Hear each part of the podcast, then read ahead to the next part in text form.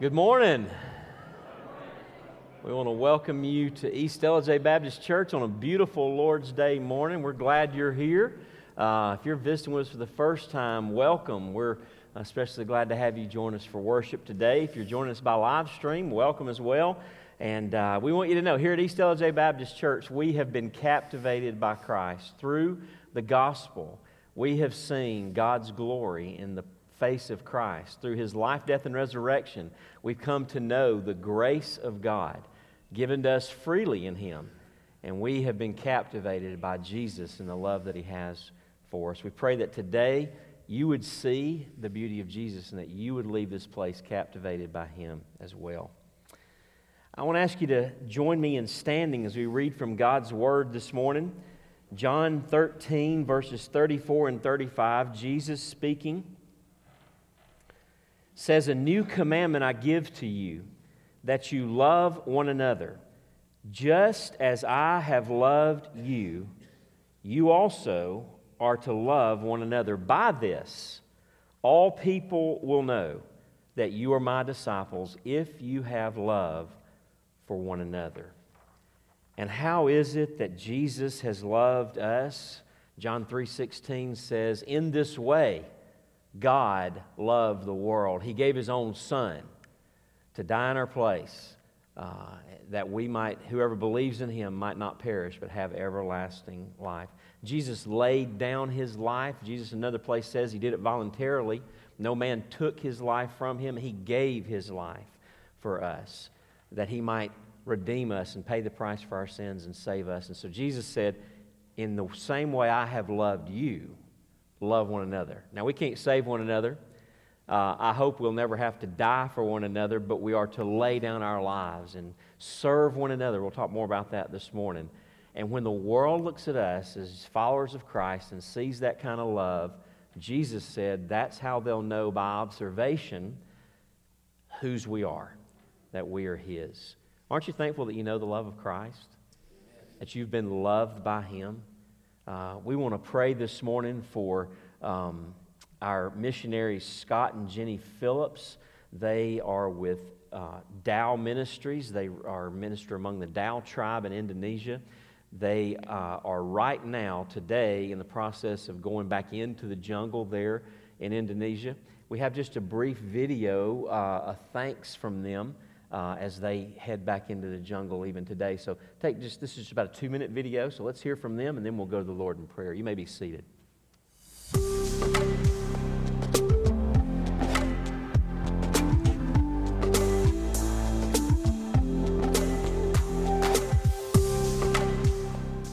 In the jungle, there's no stores, so we buy supplies in the city.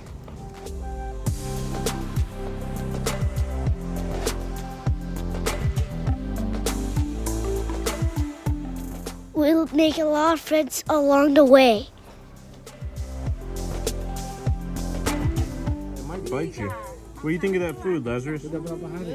Pretty good, right? It's a local potato off the farm. Miopo. Maga miopo dao daumena.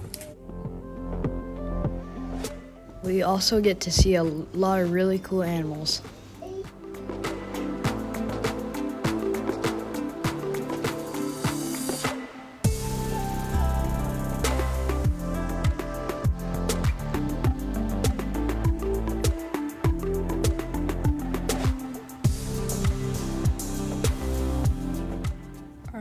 Ministry is now expanding, so we've purchased this land to build a new center for the Dao kids.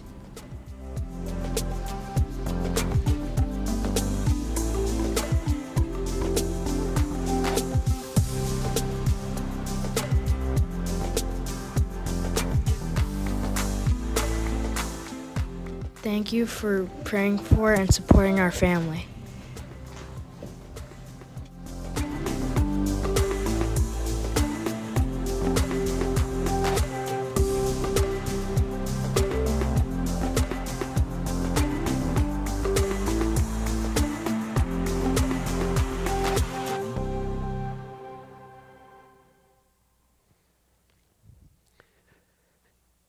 The Phillips family of, uh, they have seven kids, and they are right now headed back into the jungles of Indonesia, um, where they continue translation work of the scriptures and the building of the church there. So join me as we pray for the Phillips, the Dao people, and also some others that um, need, need God's healing and comfort today.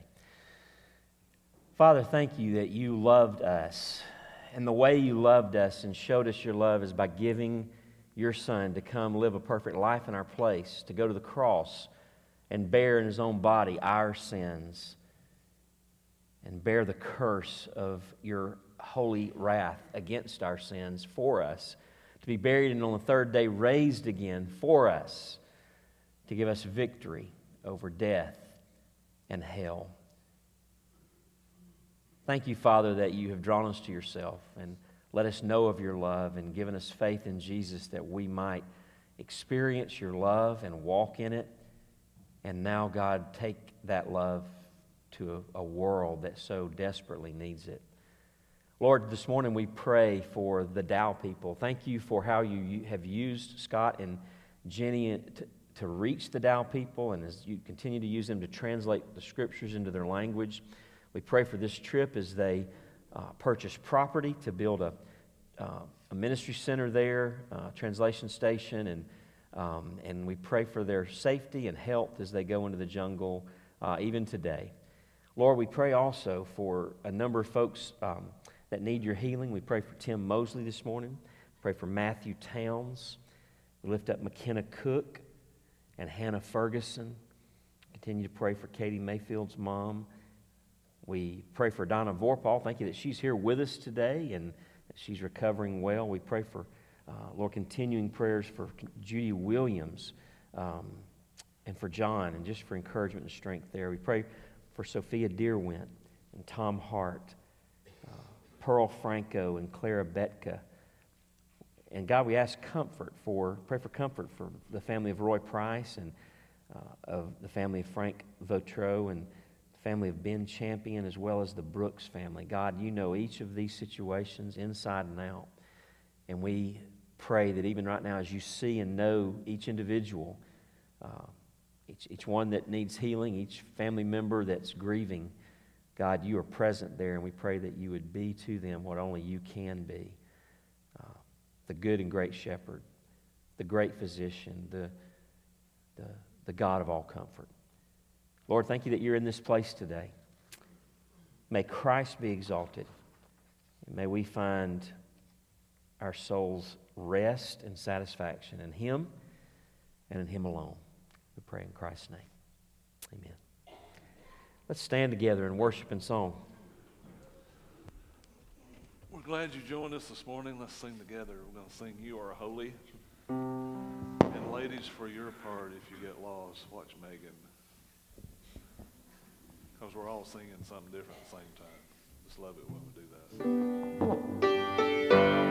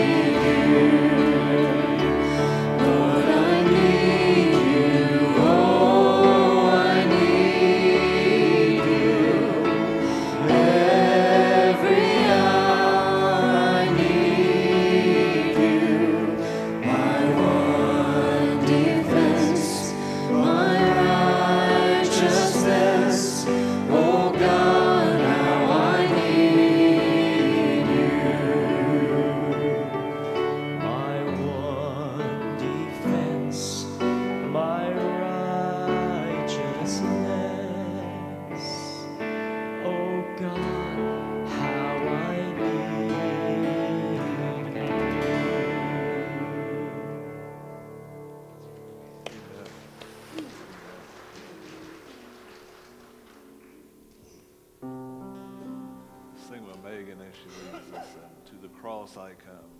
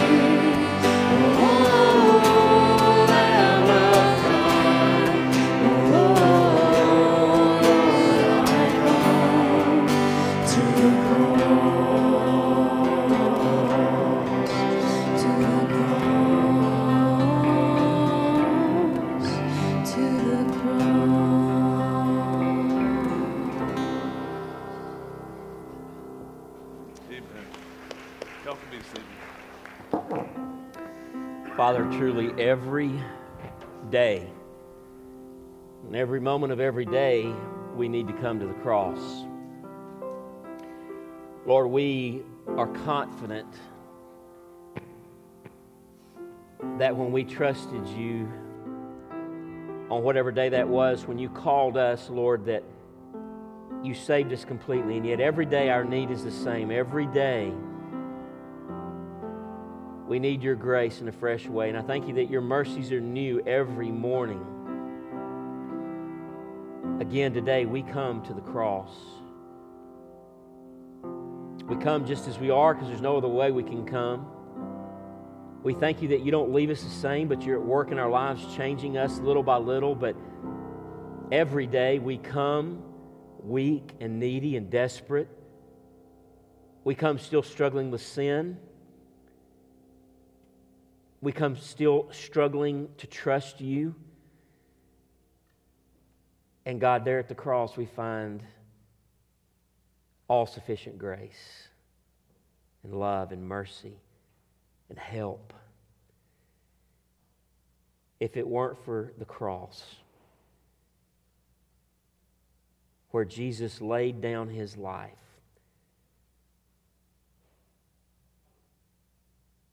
if it weren't for the resurrection three days later, we would have no hope. And yet, in Christ and his finished work on the cross and through the resurrection, we have eternal certainty in him. Living hope. And we praise you.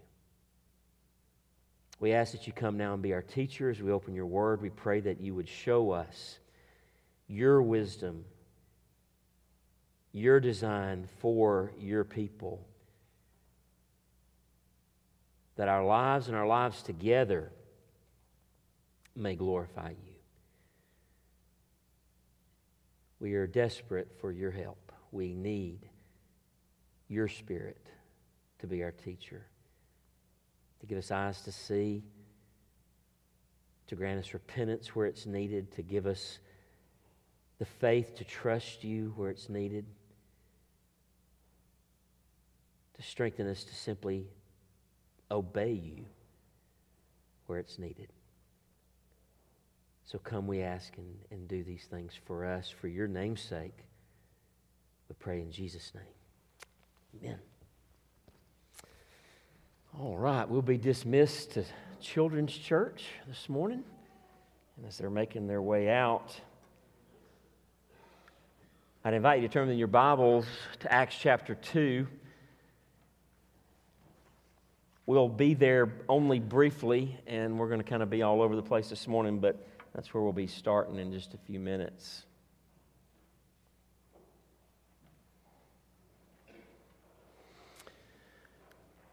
All across our world, says Dean Merrill, millions of troubled people are trying to find a way to get through another night, another birthday, another season of life. And many are assuming that the church of Jesus Christ could care less. They think we're mad at them. They think we despise them. They think that they're no good and we've got a big, big black book to prove it.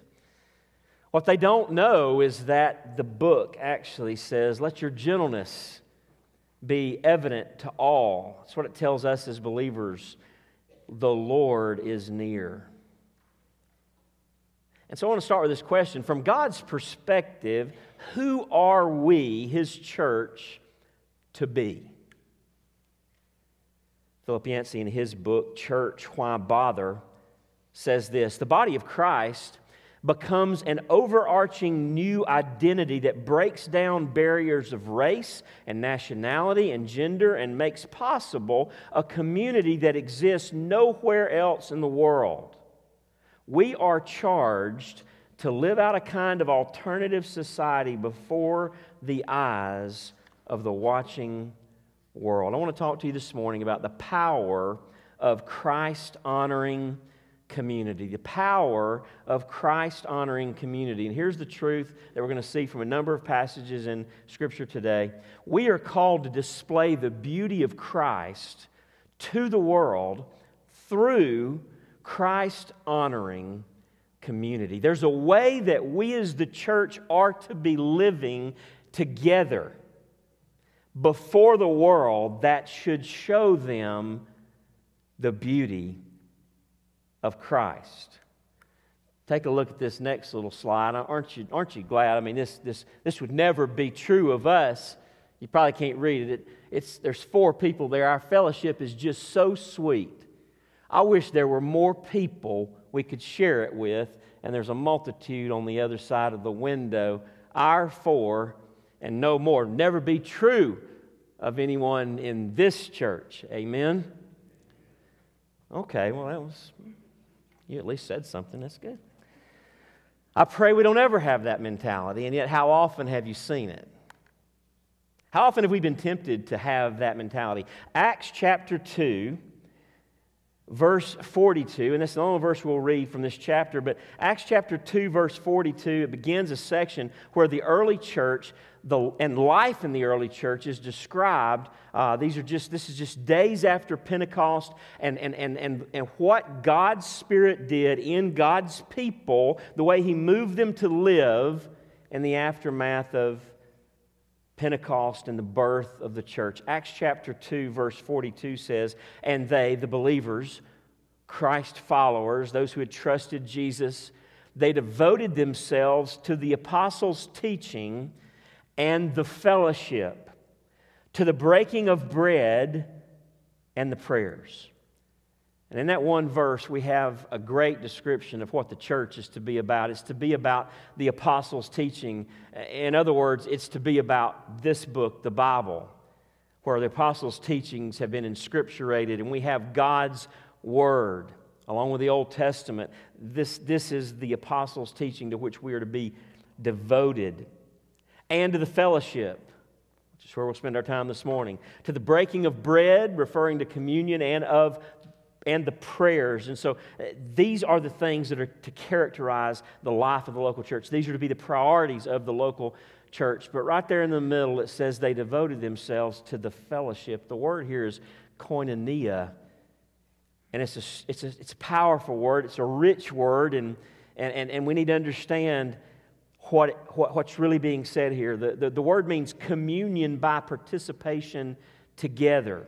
It's translated as community or fellowship, as here, or partnership or communion. Koinonia is a way of life produced by God among a group of people, between a group of people that stands in stark contrast to the world that's only out for itself. It's a partnering in life together. It's a Christ honoring community. And so the question is are you, am I devoted to this kind of fellowship? You know, we, we say sometimes we're going to have a fellowship meal. By the way, we hadn't had one in a while. If anybody wants to spearhead that, we're always about those, amen? I mean, we are Baptists. But we say we're going to have a fellowship meal. We talk about how after church we hang out in the hallway and we do what? We fellowship. I would just challenge you. I'm not sure we fellowship in the biblical sense of koinonia in either setting. Now, if you talk about the Lord at the table at a fellowship meal, then you fellowshipped. If you, if, if you share your life together in the hallway, something besides the weather or the ball game on Friday night or coming up this afternoon, then you may fellowship in the hallway this afternoon. But, but understand the koinonia being discussed here is much deeper, it's much more intense, it's much more Christ honoring and Christ centered, what we're called to and what the early church was about than that.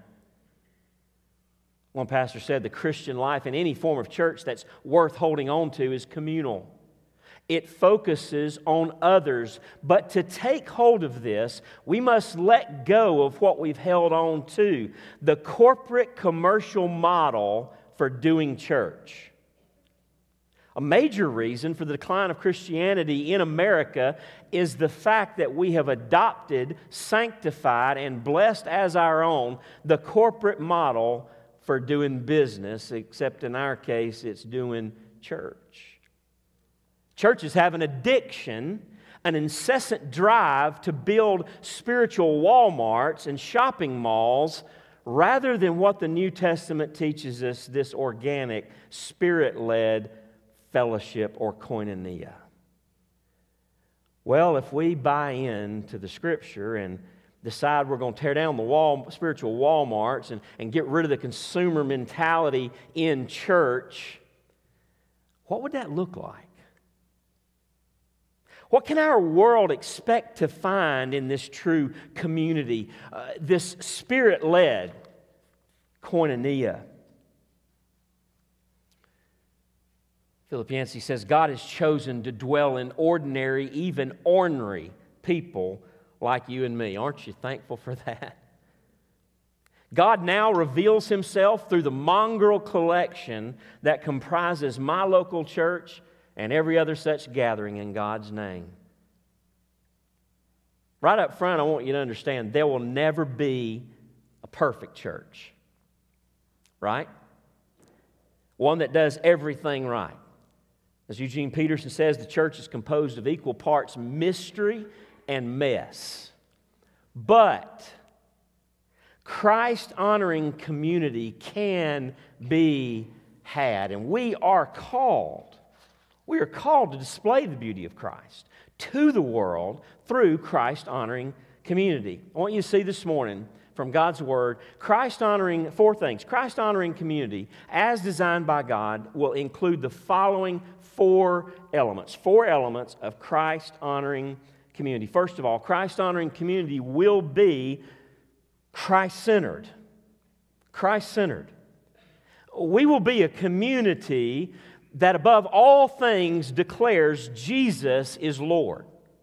There is no other way to God but Christ Himself. We will say what Jesus said Jesus is the way, the truth, and the life. No one comes to the Father except through him. You remember Jesus' encounter with Peter there in Matthew 16. Now, when Jesus came into the district of Caesarea Philippi, he asked his disciples, Who do people say that the Son of Man is? And they said, Some say John the Baptist, others say Elijah, and others Jeremiah or one of the prophets. He said to them, But who do you say that I am? Simon Peter replied, You are the Christ, the Son of the living God. And Jesus answered him, Blessed are you, Simon Barjona, for flesh and blood has not revealed this to you, but my Father who is in heaven. And I tell you, I'll tell you, you are Peter, and on this rock I will build my church, and the gates of hell shall not prevail against it.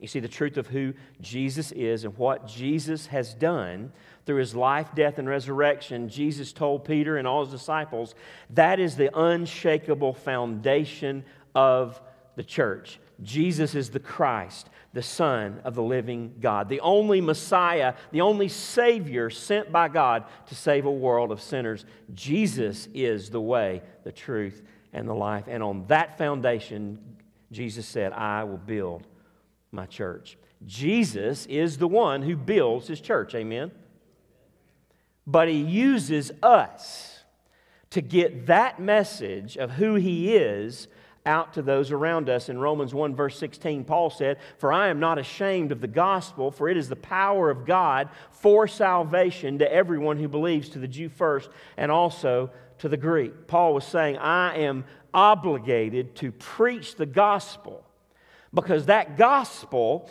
is what God uses. It's the dynamite power that God uses to explode sin hardened hearts and, and change hearts of stone into hearts of flesh that can see their need, uh, the, the reality of their sin, their need for a Savior, and the beauty of Christ and the sufficiency of the cross and the resurrection of Jesus. And Paul said, Because that's what the gospel is, I'm not ashamed of it. It's the power of God to save. I've got to tell it to the whole world. The Christian basis for community is the reconciling love of God in Christ, and that love transcends all differences. Our commonality in Jesus comes first, the issues that divide us come later. In Mark 16, verse 15, Jesus gives the Great Commission as Mark records it, and he said to his disciples just before he ascended to heaven, Go into all the world and proclaim the gospel to the whole creation. And so you see the first element of Christ honoring community is that we will be a Christ centered community. We will stand on the gospel and we will have nothing to say but the gospel to the world who is in need of a Savior. We must, must be known as a Christ centered community that keeps the proclamation of the gospel of Jesus Christ the main thing always. It's all about Him. We're called to display the beauty of Christ to the world through Christ honoring community. And the first element of Christ honoring community is to be Christ centered. If people rub shoulders with us, you individually, people come through these doors and, and worship with us here, if they join us in the Sunday school class, if they show up on Wednesday night, let me, there's, there's one thing they need to hear before they leave. They need to hear who Jesus is. They don't need, they don't, they don't you, I've got some first time visitors here today. You don't, need, you don't need to know much about me. You don't need to hear anything that I think. You don't need to know who I am. You need Jesus. Secondly, Christ honoring community will be a community of honest acceptance. So, with Christ at the center, what, what do, what, what, what's going on in our relationships with one another that will attract and show the beauty of Jesus to a watching world. Christ honoring community will be, secondly, a community of honest acceptance. Romans 15, verse 7. Therefore, welcome one another as Christ has welcomed you for the glory of God. Now let's go back. What does Scripture tell us we were when we met Jesus? When Jesus came to you, when He drew you to Himself through the preaching of the gospel, the, the speaking of the gospel, maybe by your parents or through a friend or, or maybe through even, even through uh, a preacher. What did Scripture tell us we were when we met Jesus that day? Sinners who are falling way short of God's glory, Romans chapter 3. It says in Romans chapter 5 that we were enemies of God who were living in direct rebellion against him. And yet, what happened that day? What happened when you met Jesus? Jesus opened his arms of welcome and love and grace and mercy and received you, didn't he? Paul says we're to accept one another with the same grace with which Jesus has accepted us. Welcome one another as Christ has welcomed you for the glory of God. Certainly, this is within the body. Paul's writing to the church at Rome. It certainly applies there. So, can I just ask you, uh, when, you come to church and you see your brothers and sisters in Christ, is this how you think about the interaction you are about to have and, and, and then go on to have? In Sunday school, in the hallway, in this room after we break up in a little while? Are you thinking, I'm to welcome Marcus as Christ welcomed me? I want Marcus to feel some Jesus love from me when I talk to him. Now that'll change the that'll change I mean I mean hello we ain't thought that way much lately, have we? I mean, just, just let's be honest. When's the last time you thought like, thought like, I'm telling you, that'll change relationships. That'll change the unity of this church. That simple truth. The message translation translates that verse this way Romans 15, 7. So reach out and welcome one another to God's glory. Jesus did it, now you do it. So it should be between us. So it should be with our community. Over in Ephesians chapter 4, Paul again says there of, of this unity, he says, I therefore, a prisoner for the Lord, urge you to walk in a manner worthy of the calling to which you've been called. Well, what is that, Paul? What does that look like?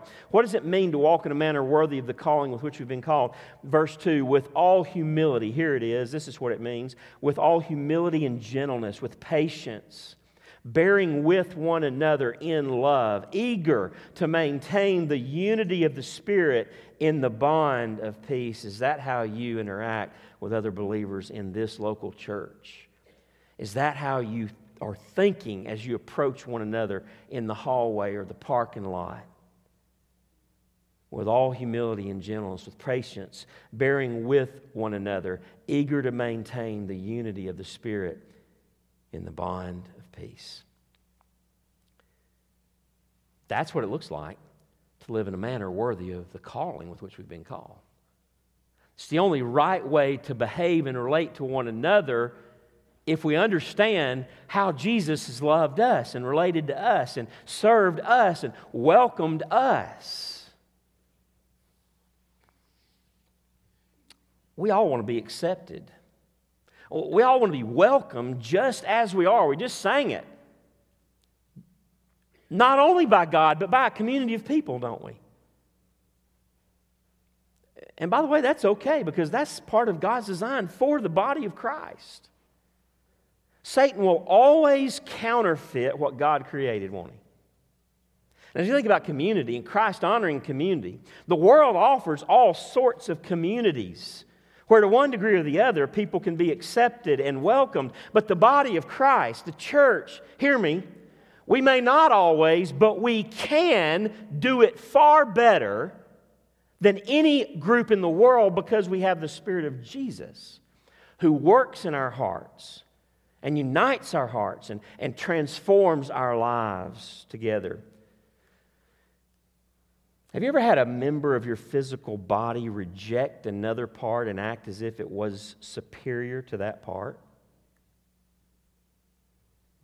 I mean, have you ever been walking along one day and your arm says to your hand, Not today, not supporting you today, I'm done with you, and your, and your hand just fall off on the floor? Now, there's somebody uh, I talked to this morning. I won't identify anybody. Somebody's dealing with gout this morning. I don't know, but I mean that may feel like that. You know that that that foot or whatever, wherever you get gout, is rejected, been rejected. But I mean, the body doesn't do that, right? Because of Jesus' gracious acceptance of us, we ought to delight in honestly accepting others just as they are. By the way, can, can, we, can we just talk? I mean, let's just, let's just get it right down to where we live. There are some of you, when you look at me, you realize just how weird and odd and, and hard to love I am, okay? Hadn't had an amen all morning, but that got one. There you go. well, that threw me off. All right, let's get let's regroup. I should have been expected. I should have been completely prepared for that. Um,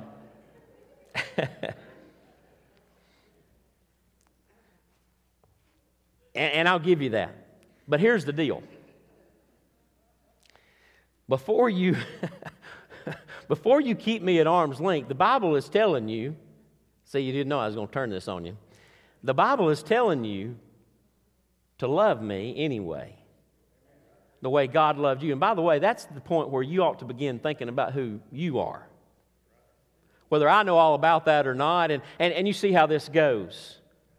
Who am I to withhold love from the weirdest among you? Who am I to, to withhold love and service from the hardest of people to love because I know God loved me. And let me tell you something I know me way better than you think you know me. And I know that I don't deserve His grace. I know what I've done in open and willful rebellion against His holy name. And see, the deal is, you know that about you. And yet sometimes we just put that out of our minds. We forget about that and we, we struggle to love others. If we would remember that, we would, it would be a whole lot easier to love others. Amen? That's what we're called to do. With the influence of the Holy Spirit at work, Jesus wants us to provide a community where people can come and get real with each other and ultimately with God. You see, if local churches will be intentional about providing a community of honest acceptance, then many will come and they'll be satisfied by Jesus' love and grace. They'll see something they want to be part of. They'll see something, they'll see a love they want to experience, and they'll be drawn in to hear the message of the gospel by alone, by alone, which, alone by which they can be saved. Our attitude toward others ought to be no matter who you are, no matter what you've done, you're welcome here because my Savior loves you so much that He died for you. That ought to be our message to the world, to our community. We must intentionally work to make sure our world knows that they are welcome just as they are and that they'll be honestly accepted when they're around us, all because of the love Jesus has for us. We're called to display the beauty of Christ to the world through Christ honoring community. Christ honoring community will be Christ centered, and it'll also be a community of honest acceptance. Thirdly, it'll be a community of helpful dependence. Helpful dependence. Think service here. John 13, verse 12. They're there at the Last Supper, and Jesus is serving them. Verse 12 When he had washed their feet and put on his outer garments and resumed his place, he said to them, Do you understand what I have done to you? You call me teacher and Lord, and you are right, for so I am. If I then, your Lord and teacher, have washed your feet, you also ought to wash one another's feet.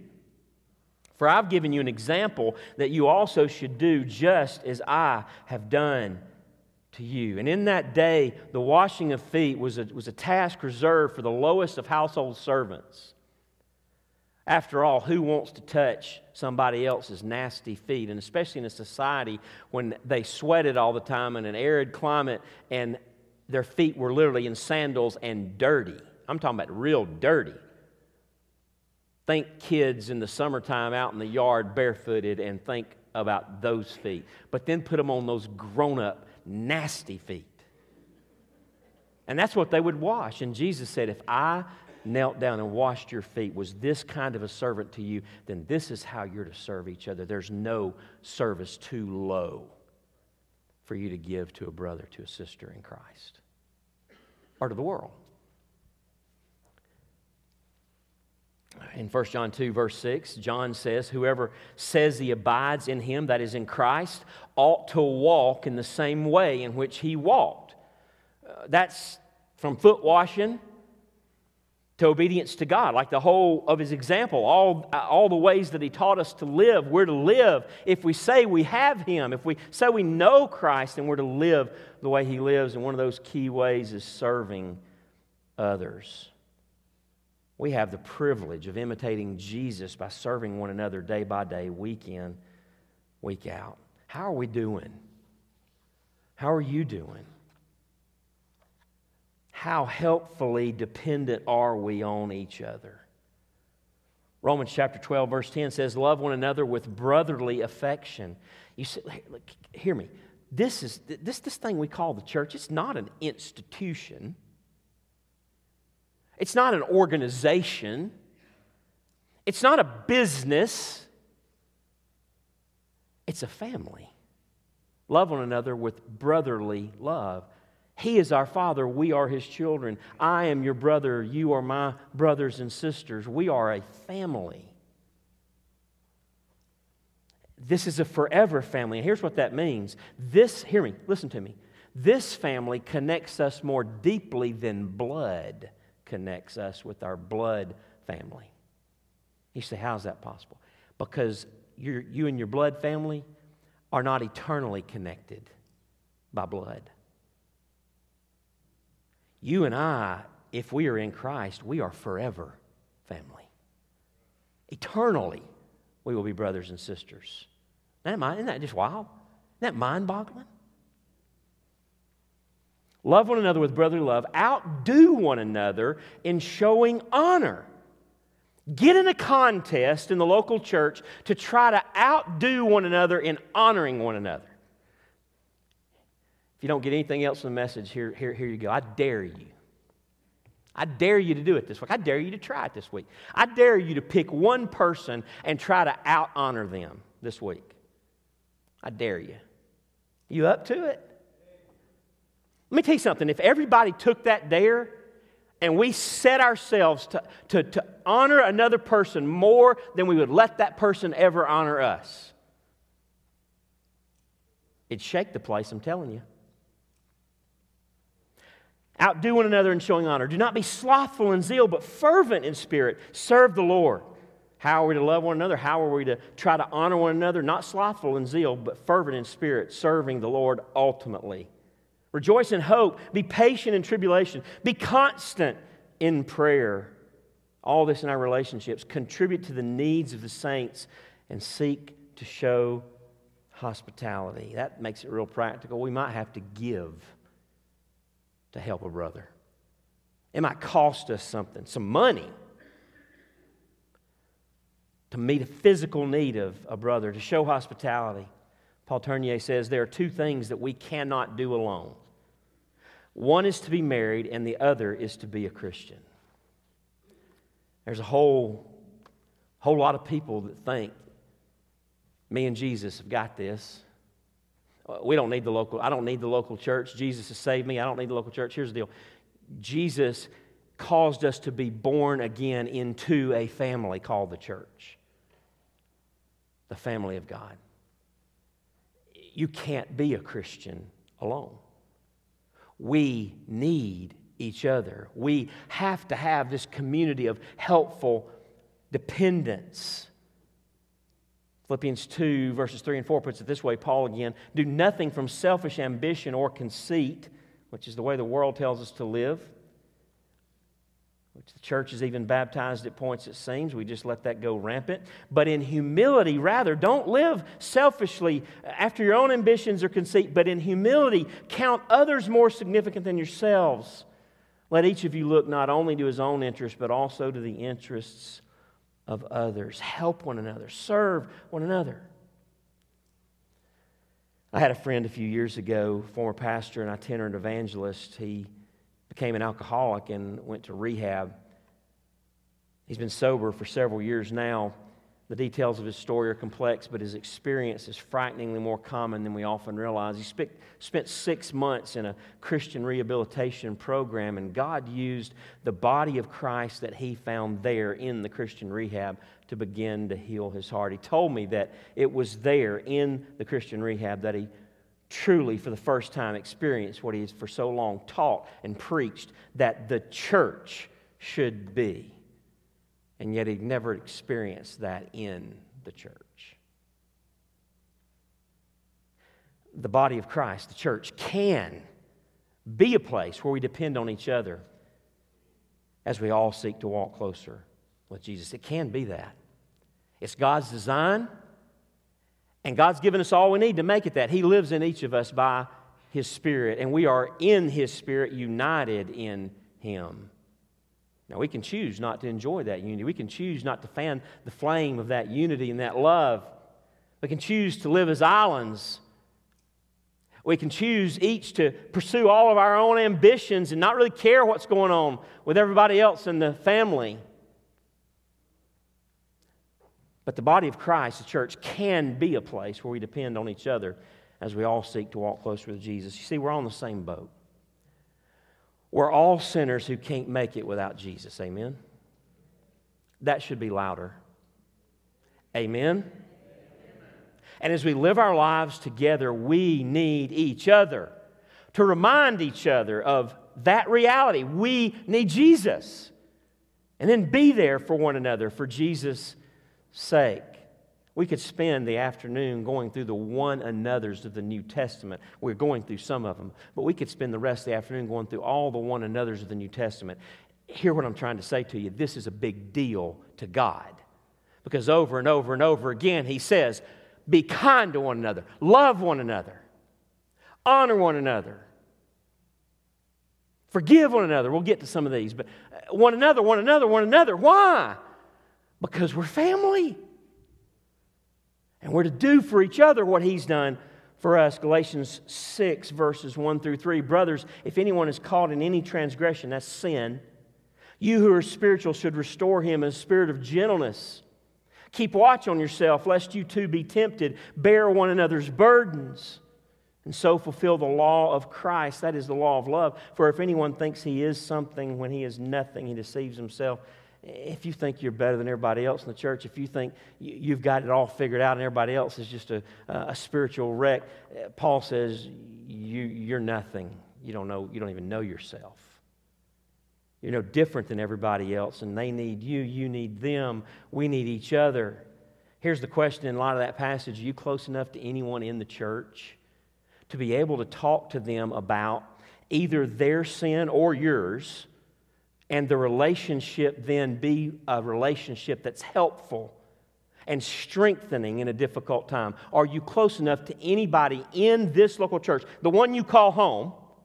The one who, for some, some of you, you've spent decades in this church. Are you close enough to anybody in this local church family that you could talk about your sin or theirs and it be fruitful on the other side. Not be a time where suddenly they walk away from you, or suddenly where you are mocked, or suddenly where whether you, it gets really awkward, but rather where you are loved and helped and encouraged, or you give encouragement and help and love.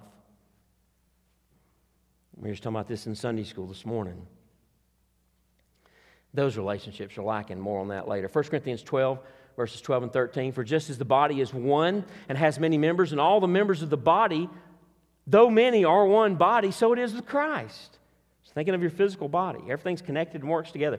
For in one spirit we were all baptized into one body, Jews or Greeks, slaves or free, and all were made to drink of one spirit. We're one. Verse 18 of that same chapter, but as it as it is, God arranged the members of the body, each one of them as He chose. If all were a single member, where would the body be? As it is, there are many parts, yet one body. The eye cannot say to the hand, I have no need of you nor again the head to the feet, I have no need of you. We are part of one another in Christ, and we need one another. We're a family, but we're a body. You may be the eye, you may be the head, you may be the feet, you may be the hands. Whatever you are, you're needed. But no more than my head can say to my feet, I don't need you. I mean, think about that. You ever seen a head walk? How does my head get from here to the back of the church? It's, it, now, now, granted, it, it tells my feet to take me back there, but my feet take me back there. And my ankles and my shins and my, my knees and my thighs and everything on, right on up, right? I mean, everything works together to move me. We're part of one another. We need each other. St. John of the Cross said, The virtuous soul that is alone is like the burning coal that is alone. It will grow colder rather than hotter. I just wonder, eh, in, in our world, and even in our community, and, and even in this local church, I wonder how many coals that burned hot are now cold because you're not close enough to anybody in this church to talk about your real stuff with.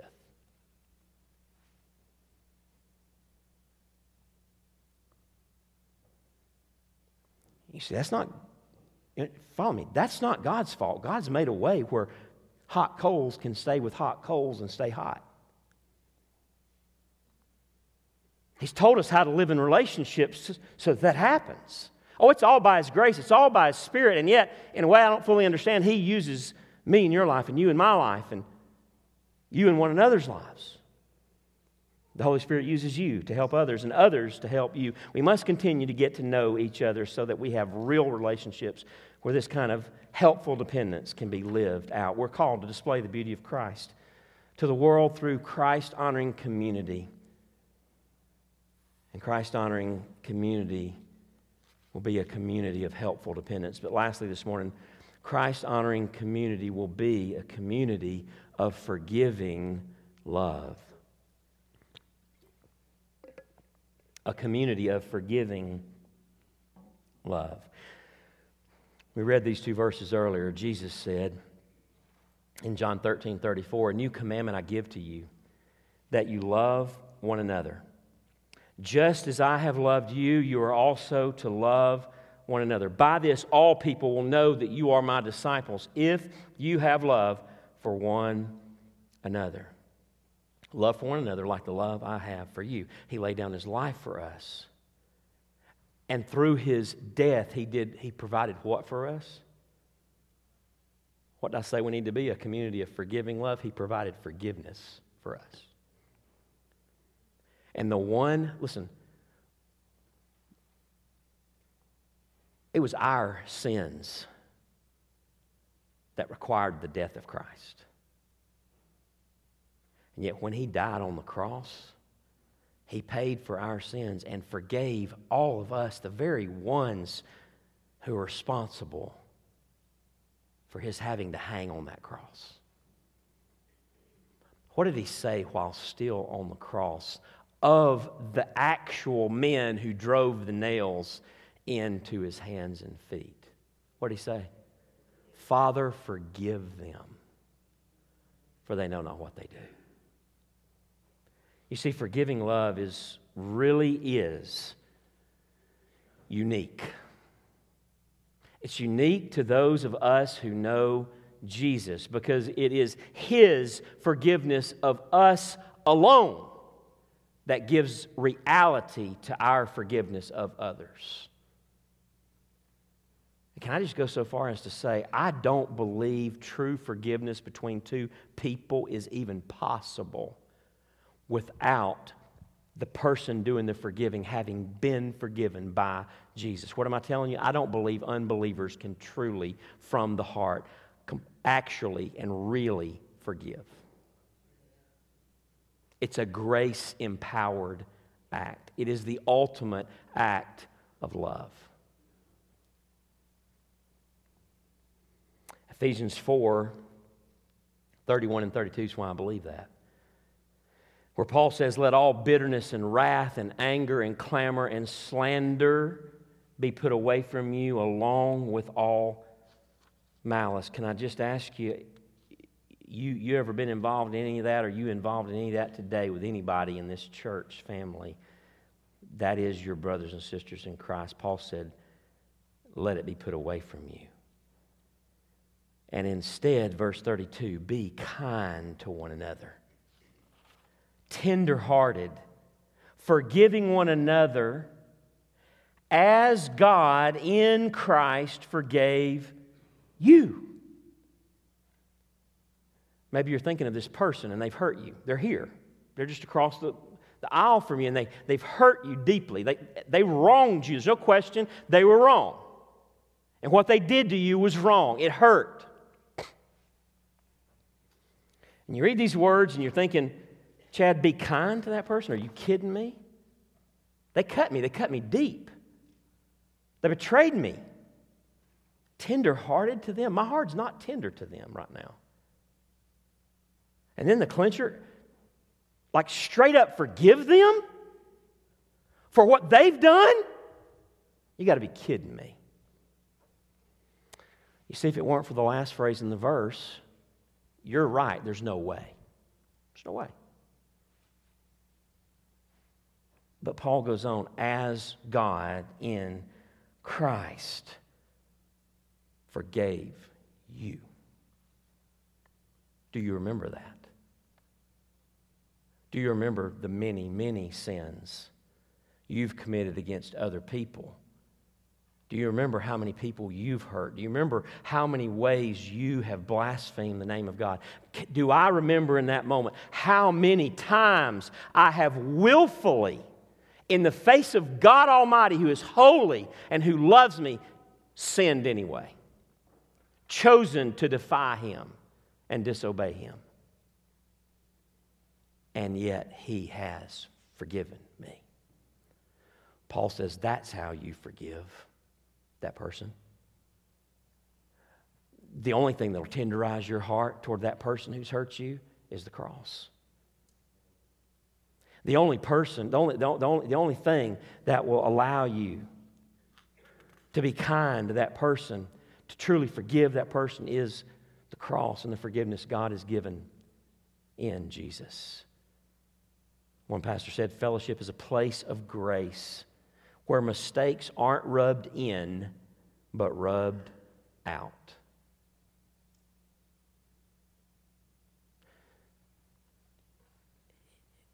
It's bad if you come to church and you get the same stuff from people here that you get at the office. somebody finds out about something you did, and, and they, don't, they don't rub it out. They don't cover it with a blanket of love. Love covers a multitude of sins. They rub it in. And it ought not be that way. The koinonia of which we speak today, of, that we're called to today, is a place of grace where mistakes aren't rubbed in, but rubbed out. 1 John 3, verse 16 By this we know love, that he laid down his life for us, and we ought to lay down our lives for the brothers. You see, we must be a community full of forgiving love. Hear me. We are never more like Jesus than when we forgive someone who's wronged us. That is the epitome of living out the gospel.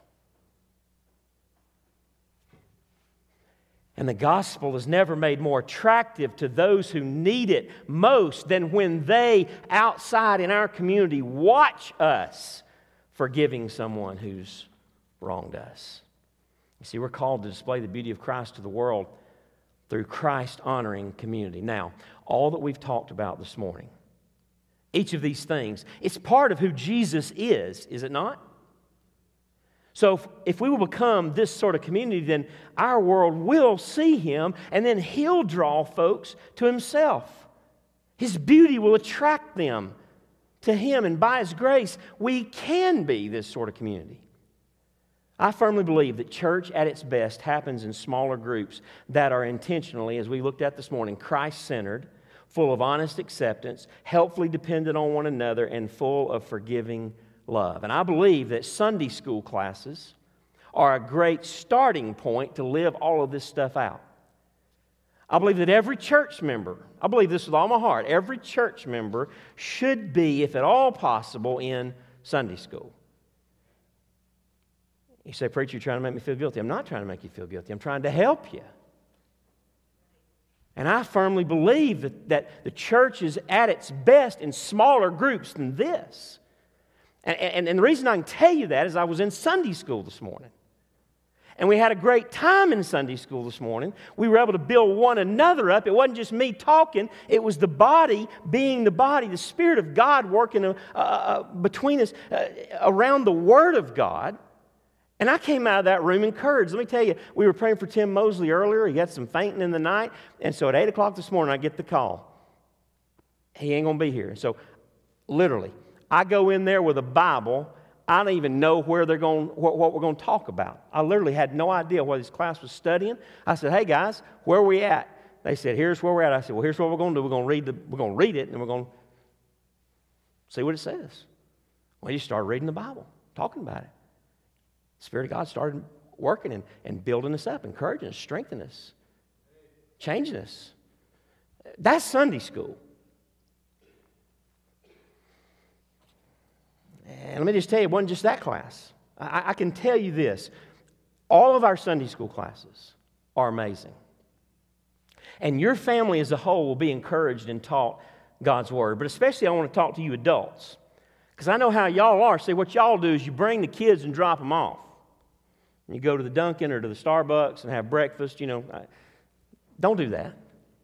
Our adult classes are doing a great job in providing Christ honoring community for one another. So I want to exhort you to get plugged into Sunday school. It's at 10 a.m. on Sunday morning. Be here at 9:45. There's one class that starts at 9:45. Uh, by the way, that, would be a great thing to do. It's everybody start at 9:45, so you got more time in Sunday school. But by 10 o'clock, but I want to go further this morning as we wrap up. Sunday school is a great starting point, but I am more convinced than ever that we need more than Sunday school. Every one of us needs to be in a discipleship group. You say, Chad, what are you talking about when you say discipleship group? I'm just talking about a small group of three or four men or women and so let me tell you how that works. If you're a man, I'm talking about a group of three or four men. If you're a woman, three or four women. Where we are regularly in the Word together and we're meeting together to discuss the Word and to pray and to hold each other accountable in following Jesus, which is to obey God's Word. You want me to run through that again so you understand what I'm talking about? This is where you can't do that, all that in Sunday school. You follow me?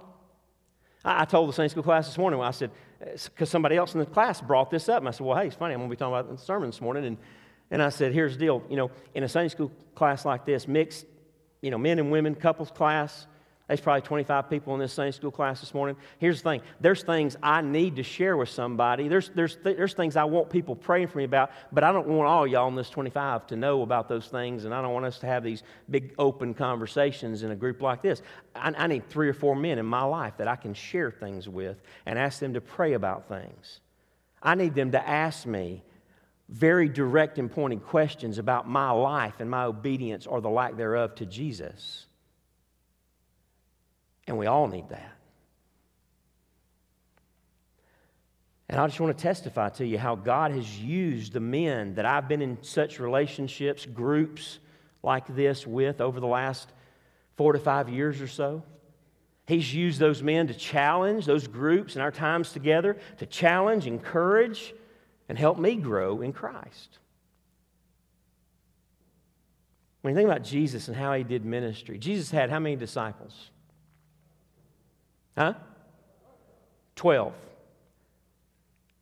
If you think about the 12 disciples, think Sunday school class, okay? But Jesus had a discipleship group. He didn't call it that, he didn't name it.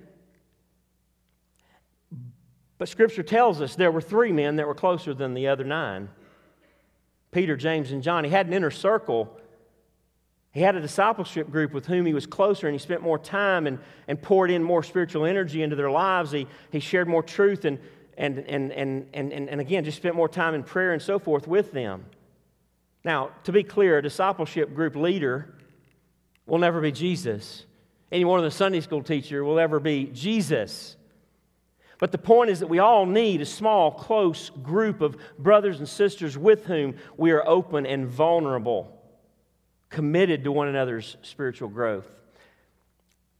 Now, understand this kind of close community requires personal initiative, humility, relentless commitment, and it points, some hard work and some tough conversation.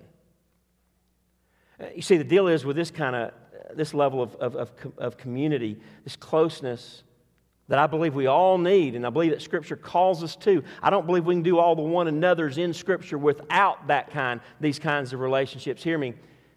You can't program that like you can Sunday school because individuals have to want that. They have to be willing to be vulnerable to, to other people at that level. And so it takes personal initiative, humility, relentless commitment, and at points, hard work and tough conversations. The one thing the church did, and every dynamic church generation since has done, was live life together as the family of God. They knew each other, they loved each other, they took care of each other, and the best witness they had was their very existence. Little is more beautiful than a community of Christ followers who received the power, Uh, excuse me, who've rejected the power, the programming, and the devices that just lead to fatter professing Christians. For the communion that's found in Jesus' words, they will know you are my disciples by the love you have for one another. So, several questions as we close. Who do you need to love this week? How do you need to love them? Was somebody absent from your Sunday school class this morning? Where were they? Is someone missing in our worship service right now that maybe you should check on? Is there someone you know you need to forgive or be forgiven by? Is there a specific need that you know about and that you can meet? You know about it and you can meet it. Well, guess what? You know what that means? You know about it and you can meet it? That means it's God's will that you meet it. Hello? It doesn't mean it's God's will that you just hope somebody else realizes what's going on over there. Who are three other men or women that you know at least well enough to ask about joining you in a discipleship group as we've described it this morning? Let me just say, if, if you're interested in that, if you're interested in, in, in facilitating a group, you don't, you don't really think you, you're a leader, but, but you're interested in, and you want to get that started, I, I can provide you with resources and connect you with some other folks that would want to be part of that. So see me about that. Today, I praise God, I know of five groups like this that are already thriving in our church. I could tell you great stories. Some of my greatest joy in the last year has been to watch God move in groups that guys I've I've been in a group with, we've split up and they've started their own groups. And I'm watching God work in the lives of, of those men. And some of my greatest joy in the last year has been to watch God do that and their lives to be changed. By the way, if you want to hear some of their testimonies about how God's using their D group, just let me know. I'll put you in touch with them. They'll be glad to talk to you about it. Will you commit to pray? This is my simple question. Will you commit to pray about being involved in a D group?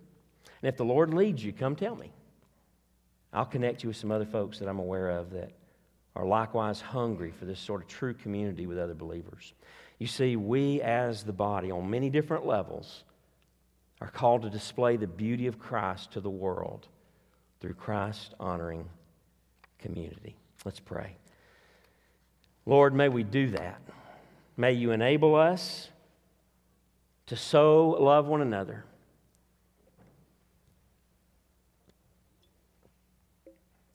To get close enough to one another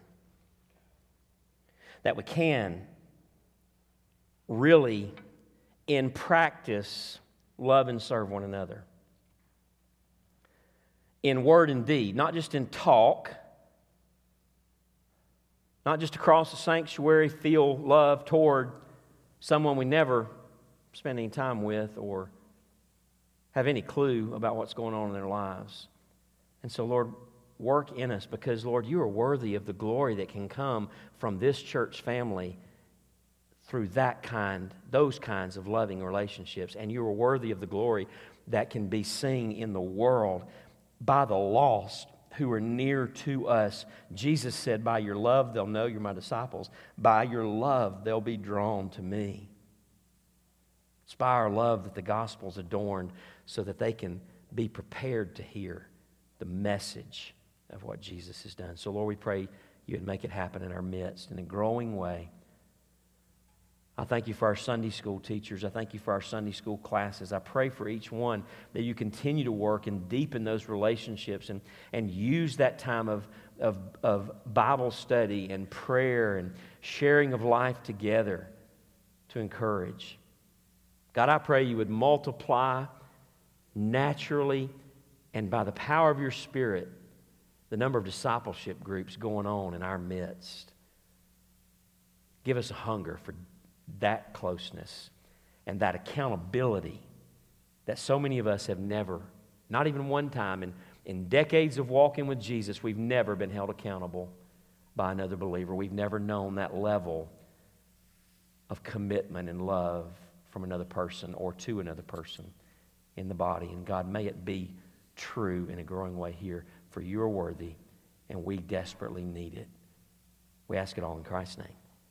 Amen stand together as we close and worship. This altar is open for you to respond. However, the Lord is moving in your heart.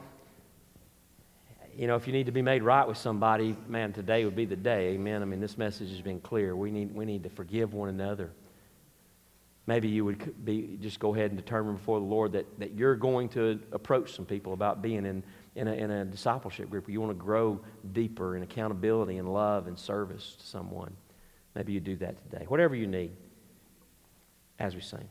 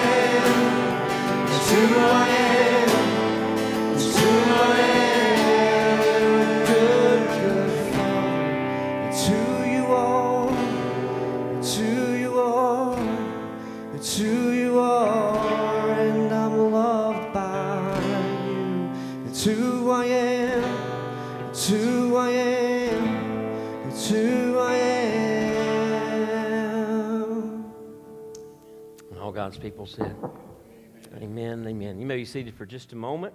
Just three announcements.